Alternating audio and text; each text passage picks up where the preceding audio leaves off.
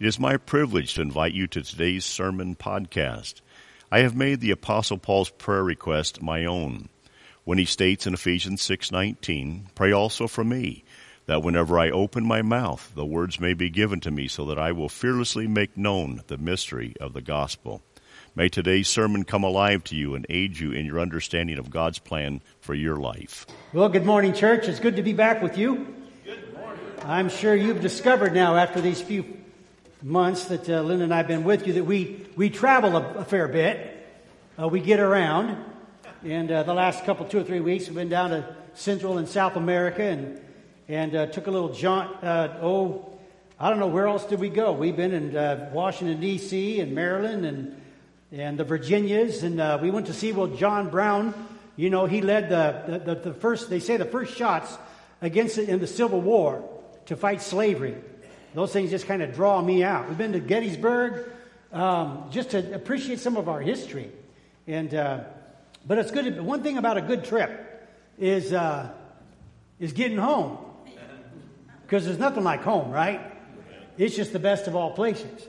So, and thank you for all your kind words uh, to us as we come back today. And I didn't know. I, I, had no idea you were all going to buy us cars next week. That's a pretty cool thing. Uh, Linda and I need a new car. I mean, this, when I got home, my, my battery's dead in my truck, my battery's dead in my car. Uh, all kinds of problems. If you got time, I'll tell you about it. But no, we just we, we won't do that. But uh, um, you know, today actually, I was supposed to be in Israel.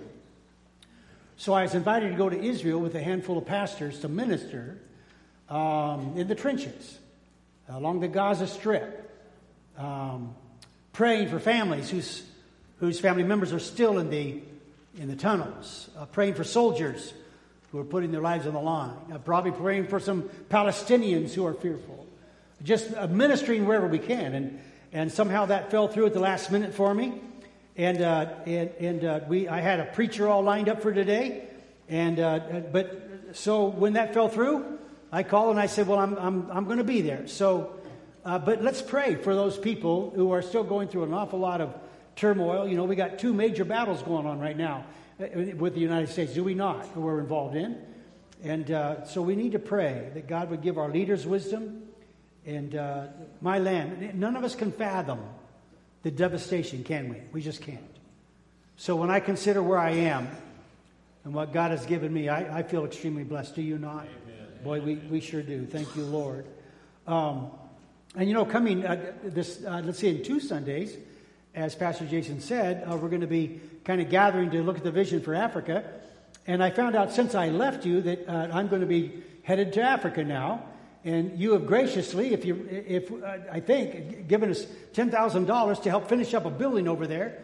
I've been working on since before COVID. It's a huge training center. It'll probably seat about two or three thousand people. Really, the way they cram them in there, they're already using it, and we're on the home stretch. I think we got about thirty thousand dollars. They say we need, and uh, so I'm praying God's going to help me uh, to finish that off. I feel a bit of uh, responsibility for it actually because uh, it started. I started when I was at Eugene. Uh, we retired, went through COVID. It kind of fell through the cracks.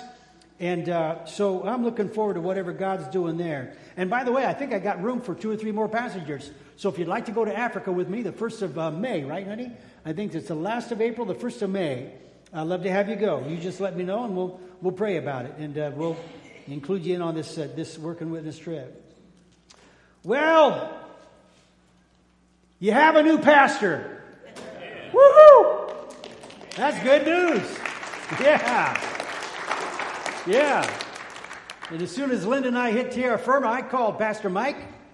Uh, we know each other a little bit, and uh, uh, and had a chat. We're going to be getting together this week, and just praying together and uh, dreaming together a little bit. I want to be an encouragement to your new pastor and his wife as they prepare to come. Uh, by the way, you know what my name means now? Less of me and more of him. Maybe I should have gone like this, huh? All right. But you get it, yeah. My job is to prepare you well to receive your pastor. So that's what I want to do the next uh, couple weeks. I have three Sundays with you, including today. And I just want to chat with you a little bit about uh, maybe some of my, my heart issues. And, uh, but you know, when, when I think about um, your vote My land, what a good vote. There was only one no. And actually, quite frankly, I was glad for that one no. You know, because I don't know if you've read the Bible, but the Bible says, Woe unto the man whom everyone is for. so if everyone was for him, I'd be a little concerned. But somebody out there voted no. I say, Good on you. All in favor say aye. aye. You see, when a person feels like they can vote no, when everybody else that's, that's like a, a sign of health. You feel like you can be honest with your own opinion. Whether you're right or not is irrelevant. You feel like you can be honest with your own opinion. And I'll tell you what, I always encourage no votes on my church board. If someone felt that way, I'd much rather have them vote no inside a meeting where we all know, regardless of how we vote, when we go out, we're all on the same page. Amen? Amen. So now we're all on the same page. All in favor say aye again? Aye. Yeah, so this is great. Praise the Lord. Now I want to get right into a passage this morning. Here's what the Lord's laid on my heart. For a couple weeks now, I've been praying about this. But I, I, think I'd just like to chat at you a little bit this morning. Is that okay? I just want to, can we have a table talk? Uh, let's pretend like uh, we're sitting at a table having a cup of coffee or whatever your, uh, your choice of uh, a morning juice is, and chatting about who God's called us to be and get a picture, a big picture of the church. What is it Jesus painted? I believe Jesus painted a picture of the church. And it's driven my life as a pastor. For 50 years, it's driven my life.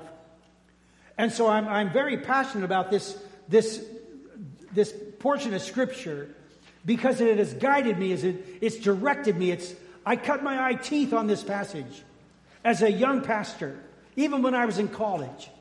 And, and it has really uh, helped me understand that God had a specific picture in mind when he Jesus gave us the church. So now I want to read six verses this morning, just six verses. And they're in the book of Ephesians. Remember, this is what we call a prison epistle. Uh, Paul is in prison and, and he's been beaten and, and he's in a dark dungeon and he's writing these letters in prison to the churches. And this one is to the church at Ephesus. And in that vision that God gives him, he writes about the picture God has for the church and what Jesus has done for the church. It's, it's one of the uh, passages, by the way, we call the, um, it, it's a spiritual gifts passage. There are four passages in the Bible that deal with spiritual gifts. Every one of you has a spiritual gift. I'll guarantee it. The minute you came to Jesus, He gave you a spiritual gift. And He wants you to use that spiritual gift to His glory, to the edification of the body of Christ, but He will also give it to you to know you, to let you know how important you are in the church. And if you'll use your gift, God will bless you immensely because you're giving yourself away to the kingdom as He gave Himself away to you. I love spiritual gifts. So now, these six verses. And as usual, let's stand as we read the Word of God. In fact, I was kind of, I was chuckling as I, as I was watching online, as your new pastor shared with you. It, it, it might have caught him off guard, I don't know. But the minute he, he began to read the scripture, you all just stood up. and I'm going, that's the church I know right there. They love the Word of God. Wow, that was a cool moment. So here we are Ephesians chapter 4. It'll be on the screen. And I'm starting with verse 11. And notice these, what we call the leadership spiritual gifts in the church. It was He, that is Jesus, who gave some to be apostles, some to be prophets, some to be evangelists, and some to be pastors and teachers. And here's why to prepare God's people for works of service, so that the body of Christ may be built up until we all reach unity. What have we all been preaching for, praying for, church? Spirit anointed unity. Till we all reach unity in the faith and in the knowledge of the Son of God and become mature, attaining to the whole measure of the fullness of Christ. Amen? That's pretty good stuff. Then you and I, we will no longer be infants like babies tossed back and forth like waves, blown here and there by every wind of teaching and the cunning and craftiness of men in their deceitful scheming. Instead, we will speak the truth in love. Oh, I love that. And we will in all things grow up into Him who is the head, that is Christ. There's only one head of the church, by the way, and it's Jesus, the one who gave his life for the church.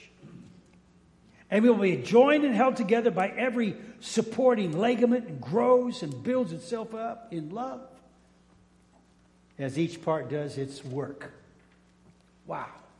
Well, we all got a job to do. We got some work to do. God's given you a gift. But this morning, I, I feel like God's asked me to just chat with you a little bit about what has helped me as a leader in the church, which might encourage you and help you as your new pastor comes. Now, Lord, we need your help.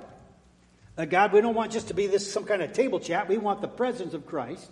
We want the knowledge of the Holy Spirit and the assurance that your prayer for us, that wherever two or three are gathered in my name, there you are in the midst. Lord, we want you right smack dab in the middle of this message that we might hear from you.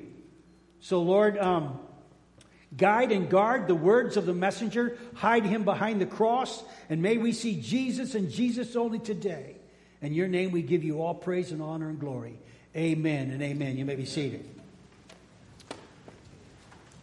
Well, as I've already said, this, this, um, this passage has been a major piece of my understanding and my philosophy of the church. I don't know how many times over the years, as a, as a young buck, um, talking with different pastors who were looking for associates or whatever, someone asked me, a church board asking me, someone asked me, What is your philosophy of ministry? Well, that's something that maybe only a, a Bible student would have thought through. What's your philosophy of what is your understanding of how it all works?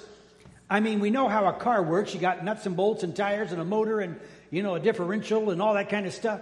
They all come together to work. Well, it's the same with the car. The car, the church comes together and, and, and it works together. Well, what does that look like? Well, I'm saying that Jesus has painted us a picture here. And Paul has discovered it and laid it out that you and I might see how God has dreamed the church to live together. It's pretty cool stuff. And, and I, I found, I think, can I just say that, uh, in my humble opinion, it's pretty hard for me uh, to be humble sometimes, you know. Anybody else want to testify? Come on, I know some of you dirty birds out there aren't raising your hand, you liars. You put me up here all on my own. Yeah. Yeah, it, it's in my home that sometimes we're far better off at theologizing, woo, philosophizing, uh, ecclesiastical uh, posturing, uh, jostling, uh, strategizing, practicum. All right, I just lost you all. I almost lost myself there. Um, Look, sometimes I think our, our bark is bigger than our bite. Sometimes I think we talk a good talk, but we don't know how to do the walk. We're really good with the theology, we don't know how to practice it. Are you with me? Don't get me started. I'm one of these guys that loves practicum. I love, I love watching it happen. Sometimes it's dirty, sometimes it's messy, but watching it happen God's way, oh, there's nothing like it. When you see a prostitute come out of a tent who's sleeping with a guy, now she's in your office working where everybody blesses her. In a couple years, she's so saved, she goes to Africa with some of our people to give her testimony how God saved her from drugs, alcohol, prostitution, and all that. That's practicum. That's what I'm talking about. It's not just a highfalutin theology, it's how God has pictured the church of Jesus Christ. And, and we, are, we are that, that church.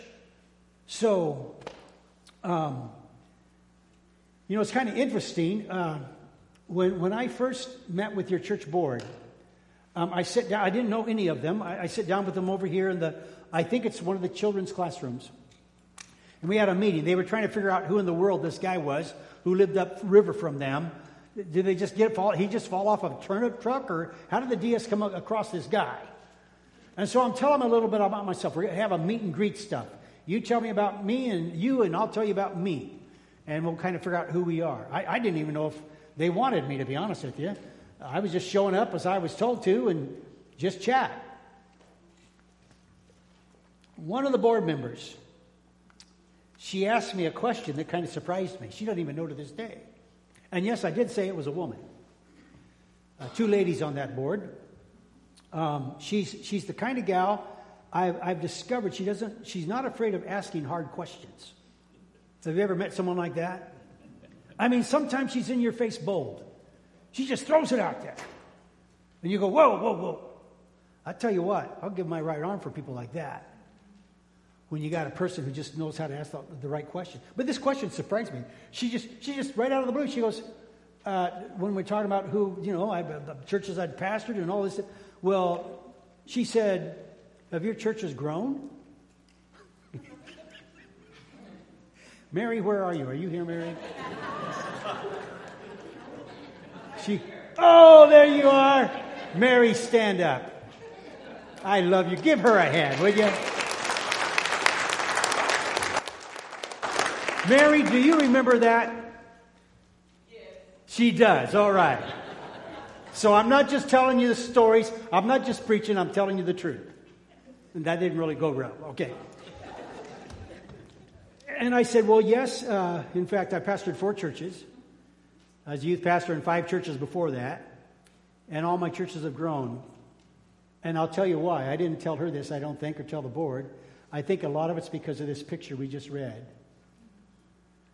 And if you, if you put your heart and soul into this and you see what Jesus has done, it says that it is He who gave some. In fact, right before that, it says He descended into hell. He went into heaven, He descended into hell, which used to be in our, our rendition of the Apostles' Creed. I believe in God the Father Almighty, maker of heaven and earth, Jesus Christ, His only Son. You know that one? He descended into hell. On the third day, He rose again. All that kind of stuff. We, we kind of leave that out now, but the theology here is great. And it was Jesus, Paul says, who gave some, He gave gifts. The word here is charis he gives grace. It's the same word as grace. He gives gifts to the body of Christ, and here are leadership gifts. And it's God's picture of the church. So I begin to discover that this passage, um, it, it drove me to know how to grow a church, not by doing it man's way. Because I found out a lot of my training was, was teaching me how to manage the church, not to grow the church. There's a big difference. If you're going to grow the church, first of all, you got to be the model of how to do it. and that's a wonderful thing. You got to get your hands dirty yourself. And I love getting my hands dirty in ministry. It's not fun always, but it's rewarding when you see God change a life. Amen? Like the one I just described, and I got 20 more of those for you if you want in the next 10 minutes. We'll just go on. So it gives us focus. This, this passage, it dictates who a pastor ought to be, how he ought to share his time, spend his time, what he ought to be focusing on. Um, because it's so easy to get distracted. You know, there's a lot of good things to do in the church. The problem is, it's the trick of the enemy to get a pastor doing all these good things. Good, good, good, good. It's kind of like have you ever seen the guys in the, in the circus? They got a long stick and they got a plate, and they take that stick and they throw the plate up there and they start going like that. They pour the, I mean, you know what's on right? And then oh, he gets another stick and he goes like that, and then he gets another stick and he goes like that, and then it goes, and just, he's got to run over here, he's got this, then he goes over here and he's got this one going, and before you know it, he's doing all these things, he's, he's going so fast, they start falling. He gets too many plates going. Well, that's kind of like ministry. The enemy wants to get a pastor doing so many good things, he doesn't do the best things. And I found the, larger my church has got, the more I had to focus not on all the things people wanted me to do, but what God had called me to do in bringing the church to maturity. And, and I love that. It's the way God's built me, it's what He called me for. I, have given my life to it, and I'm continuing to give my life. But, but what do I do? What, as a pastor, what do I do? How do I spend my time?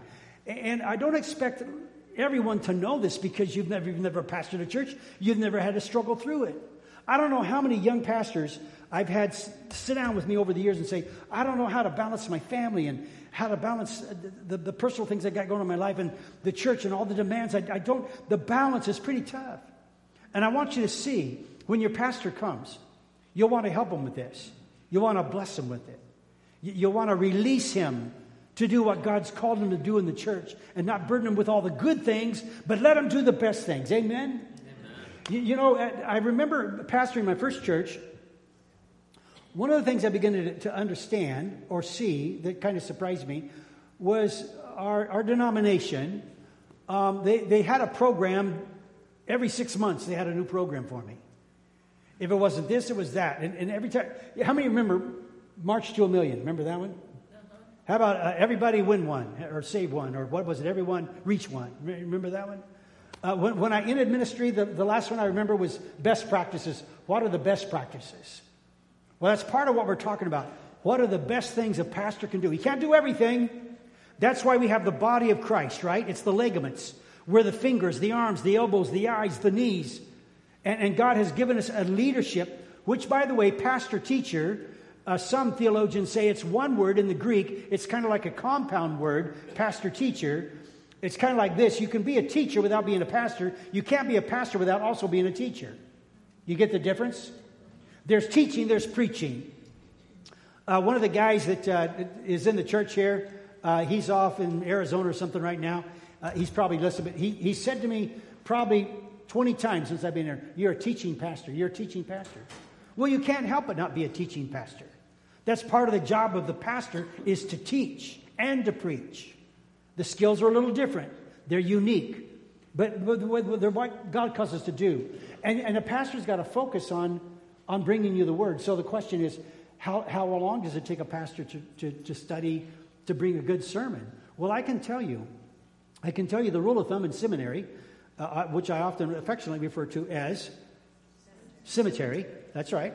Um, the, the, rule of thumb was you need, to, you need to study one hour for every minute you preach. So now let's say I preach a 40 minute sermon. I'm done. So the longer you preach, the more the quality goes down. Is that what we're saying? I hope not, because you know I get paid by the word. So you just hang in there. Okay.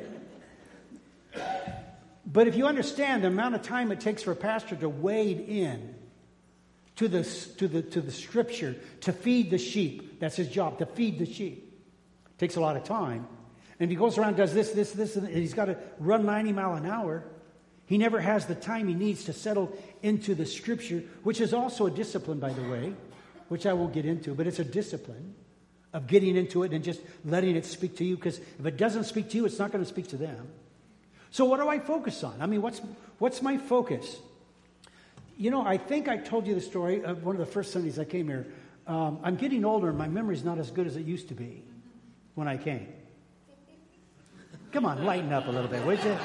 Come on, lighten up. Amen. I got an amen out of that one. Now I forgot what I was going to say. No, I'm just teasing. I'm just teasing. Yeah. I think I told you about the, the, the woodworker. He worked in a wood factory, and uh, he decided he needed uh, some, some stuff at home. So every day when he left, he grabbed a wheelbarrow, he put a box in it, and, and he rolled it out, and he's wheelbarrowing this box out.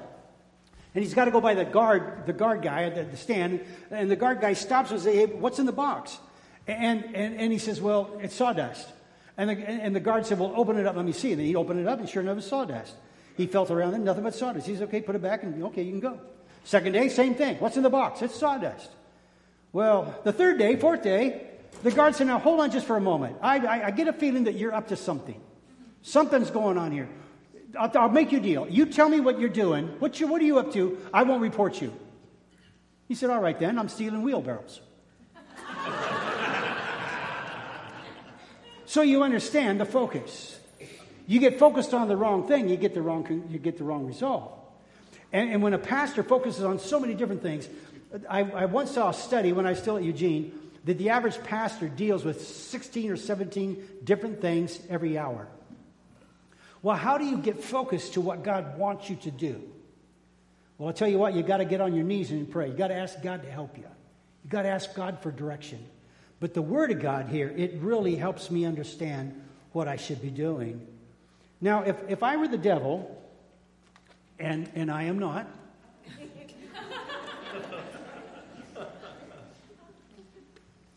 but if I were the devil, you know what I'd do? I would get everybody in the church to think that the reason we bring a pastor in uh, is to do the work of ministry. Well, that's partly true. But the reality is, we all have a, a ministry. Every single person here who is a Christ follower has a ministry. If we went through the, the spiritual gifts, you would find out the minute you came to Christ, God gave you a gift through Jesus Christ, and you may, may not even know that you have it. If I'm around you very long, half of you I could figure out what your spiritual gift is pretty quick.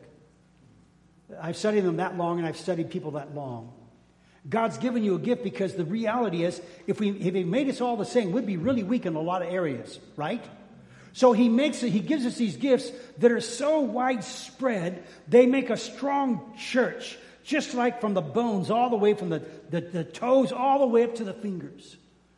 And He's put us together just the way He wanted so we could become strong. But if you don't use your gift, then that weak is going to be lean. Uh, that wink, it, weak, that wink is going to be wink.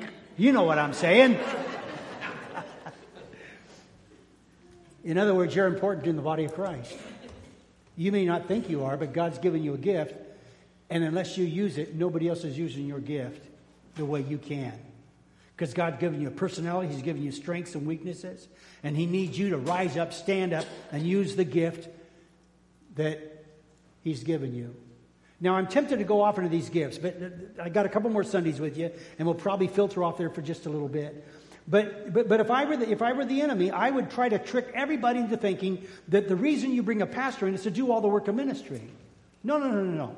What it says right here, my Bible says, God has given these leadership gifts, and the pastor teacher, he says that he has given them to prepare God's people for works of service so that the body of Christ may be built up until we all reach unity. That's why you have a pastor. Is to prepare you, to build you up, to grow you, to teach you how to grow in yourself, and to grow you up so the church could be the church. The church could stand up and be strong and do everything God's called her to do. So, man, I've got, I wrote down four different pages of notes here. Not going to get to all of them. Um, how, how, much time do we need it to end, brother? Three minutes. Three minutes? do I got my timer? He said three minutes. All right, that gives me more, more time than I thought, right there. oh, shoot. You know, um, one of the first things I did in my new church was I went into my office, I got on my knees, and I said, God, you got to give me direction because if I'm going to lead this church, there's some things I'm going to have to do that ain't going to be fun. See, the first week I was there, I met a, a, a guy. He's actually a board member.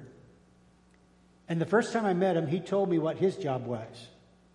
You know what he told me his job was? He said, uh, I stand at the front door and I watch who comes in and, and I determine who's like us and who's not, who's a fit and who's not. And if they're not a fit, um, I tell them they're not going to fit here. I, I'm, I'm telling you the truth. Now, I'm a young pastor. This is my first church. Yeah, I have, I have been an associate in five churches, but this is my first church. And I'm going, what, what, what am I going to do with this guy? How am I going to handle a guy who thinks his job is to keep the church from growing? Let him go to hell. I don't care. They don't fit here. I mean, that's what he's doing. But I got just enough Scottish, Ireland, English, whatever in me that, that uh, I'm not going to take that setting down. But I was wise enough to get on my knees. I remember today as though it were yesterday, Pray God, you got to give me direction and vision. I need wisdom, Lord. I'm a young man. This guy's retired. And he's trying to drive the people away that you have died on the cross for. My opinion, it doesn't get any more ugly than that. And there was these verses these verses that help me understand that I had a job to do.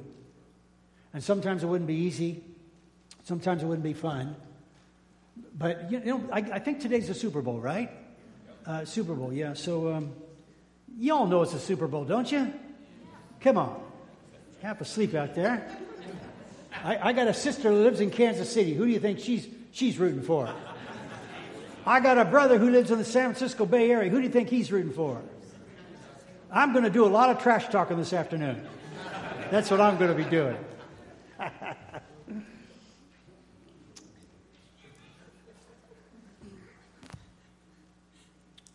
so, one of the best little books I ever read was by Paul Cho. Have you ever heard Paul Cho? Catch this. Paul Cho was a Buddhist. He was preparing to be a Buddhist monk. Paul Cho. Uh, he, his name's been ta- David Yonggi Cho. God delivered him, and guess what? He became a strong Christian Protestant preacher in Korea. And when he wrote this book, are you sitting down? Well, yeah, yeah, that was a hypothetical question. Are you sitting down? You don't have to answer that. You're supposed to say, sure, Pastor, we're sitting down. Yeah. Paul Cho, when he wrote this book, had uh, 200,000 people, active members in his church. And he did it through cell groups. But the reason I'm telling you this guy, read that little book. He was a charismatic, a, a Pentecostal, which I am not. I am kind of charismatic in a sense. I'll put both hands up when I worship, so I guess that makes me charismatic, right? By the way, I found out how to keep all the charismatics out of the church. You know how you do it? You just lower the ceiling fans. Never mind, never mind. Come on. What, what are you going to do on my third? You're going to fire me now? Is that what you're going to do? Come on. Paul Cho, 200,000 members. In his book, he said, They've told me I need to write a book about what God's doing here, but I don't feel worthy. I don't feel qualified. 200,000. There's no church like this in the entire world. And this guy, Buddhist monk turned Protestant Christian, radical Jesus follower, like a Paul the Apostle, and he feels unqualified to write a book about what God's been doing. But here's what caught my attention. I still got that little book, and that was, what, 45 years ago or so? On one page, he said, A pastor's two priorities are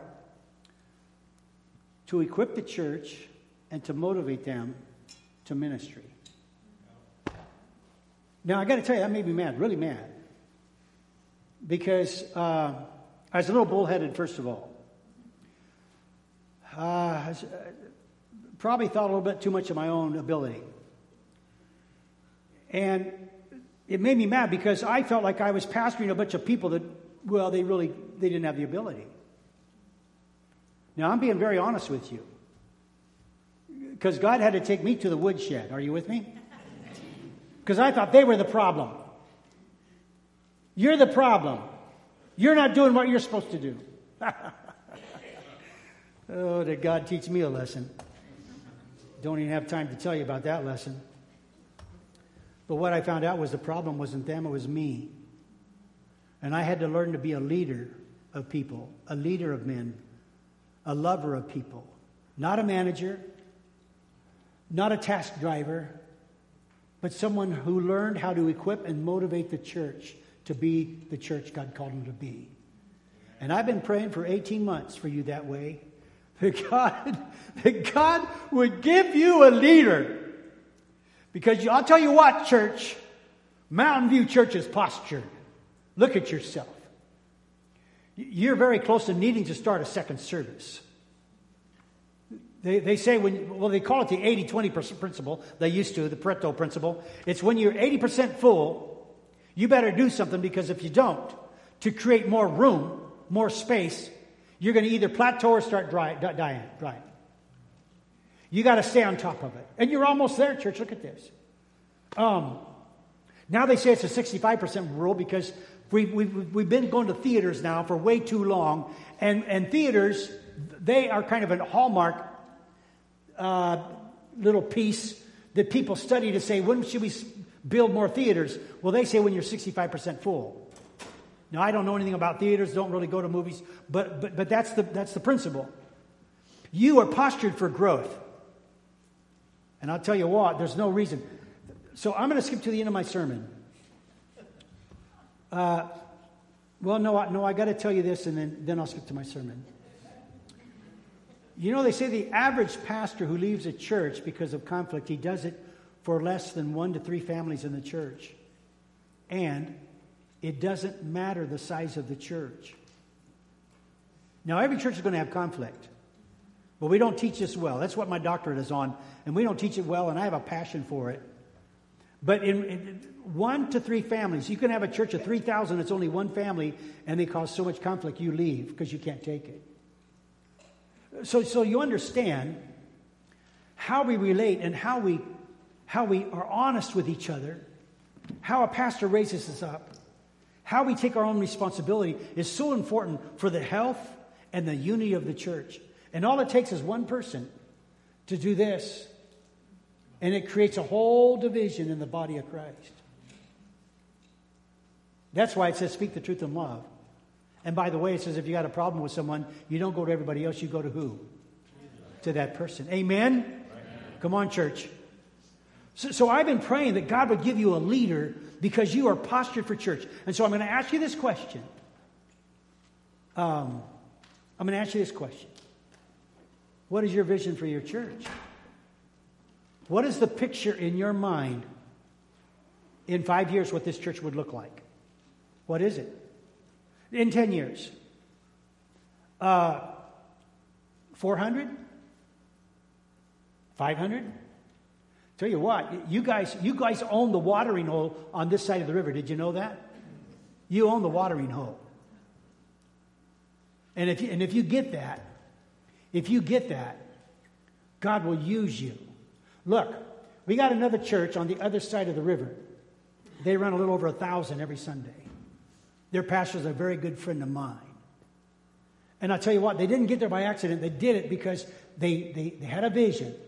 And they asked, they asked this question What is it we're not willing to do in order to grow? And I've always said if it's not unethical, unbiblical, immoral, then count me in. Because sometimes I find out I shoot myself in my own foot. Have you ever done that? I mean, not literally, but figuratively. You know, you shoot yourself, you get in your own way of your own success. Yoo-hoo. Am I talking to anybody out there? I had to learn that lesson pretty hard. And I had to learn when I changed, my church, when, when I grew, my church would grow. When I changed, my church would change. I had to move from a small model of pastoring to a large model of pastoring. And by the way, my, all my churches grew, yes. My first one, where I had this guy trying to kick people out, and he fought me until the day I left, literally. It was demonic. And uh, um, that church ran around 40 when I started, and when I left, it was running well over 100. Our highest attendance was 199, and that was on Easter Sunday. And if I'd have known it was only 199 before the service was over, I'd have tell everybody to sing a song. I'd have run across the street. I'd have knocked on Bill's door and said, "Bill, you got to come over just for five minutes, because I'd like to get the 200 count, buddy." Yeah. The last church I went to was under 200 when I got there. By the time I left, it was pushing 600, and at least two or three Sundays a year we had a thousand. Let me tell you, that could be this church right here. You really could. You've got that much potential. I've been watching you and looking at you, looking at the gifts that God's given you. So I've just been praying, God, give them a leader who will bring them in and challenge them to be greater than they ever thought they could be. You've got a great finish. You've had a great pastor for 34 years. Now it's time for, what was it, Moses and Joshua to step in and finish the work. Complete it. Wow, I love it.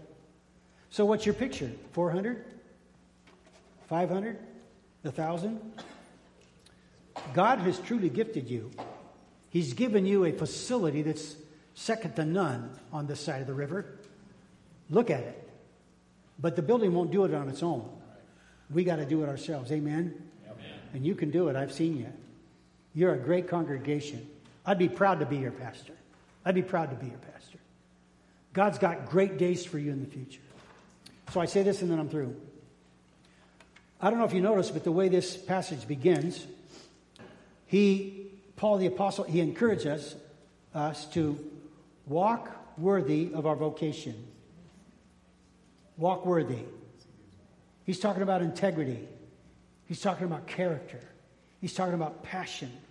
He's talking about our hearts. Walk worthy of whatever God's called you to do, do it well. And then he says, secondly, he says, um, he says, walk in humility walk in humility.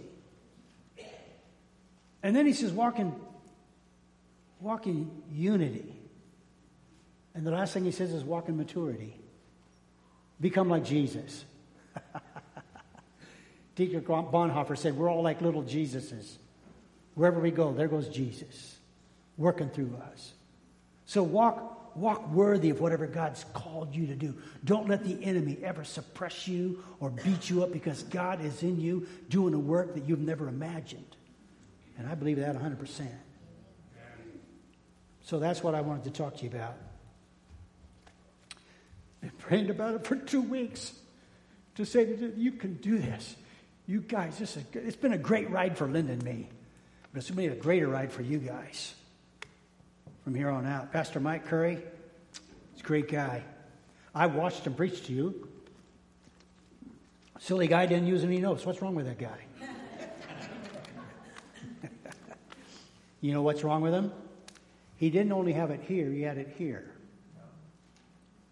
A lot of guys, they only have it here.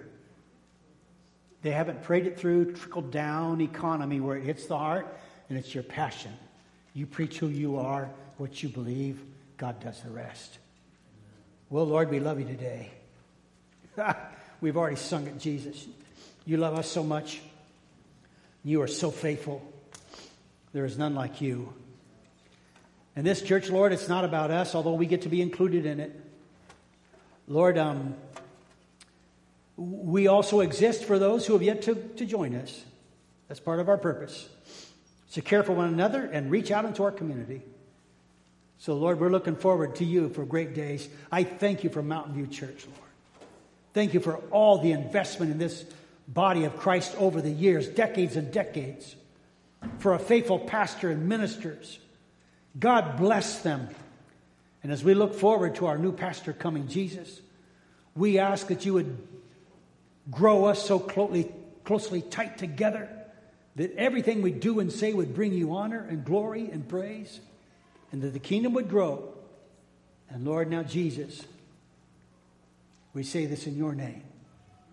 And all God's people said, Amen. Amen.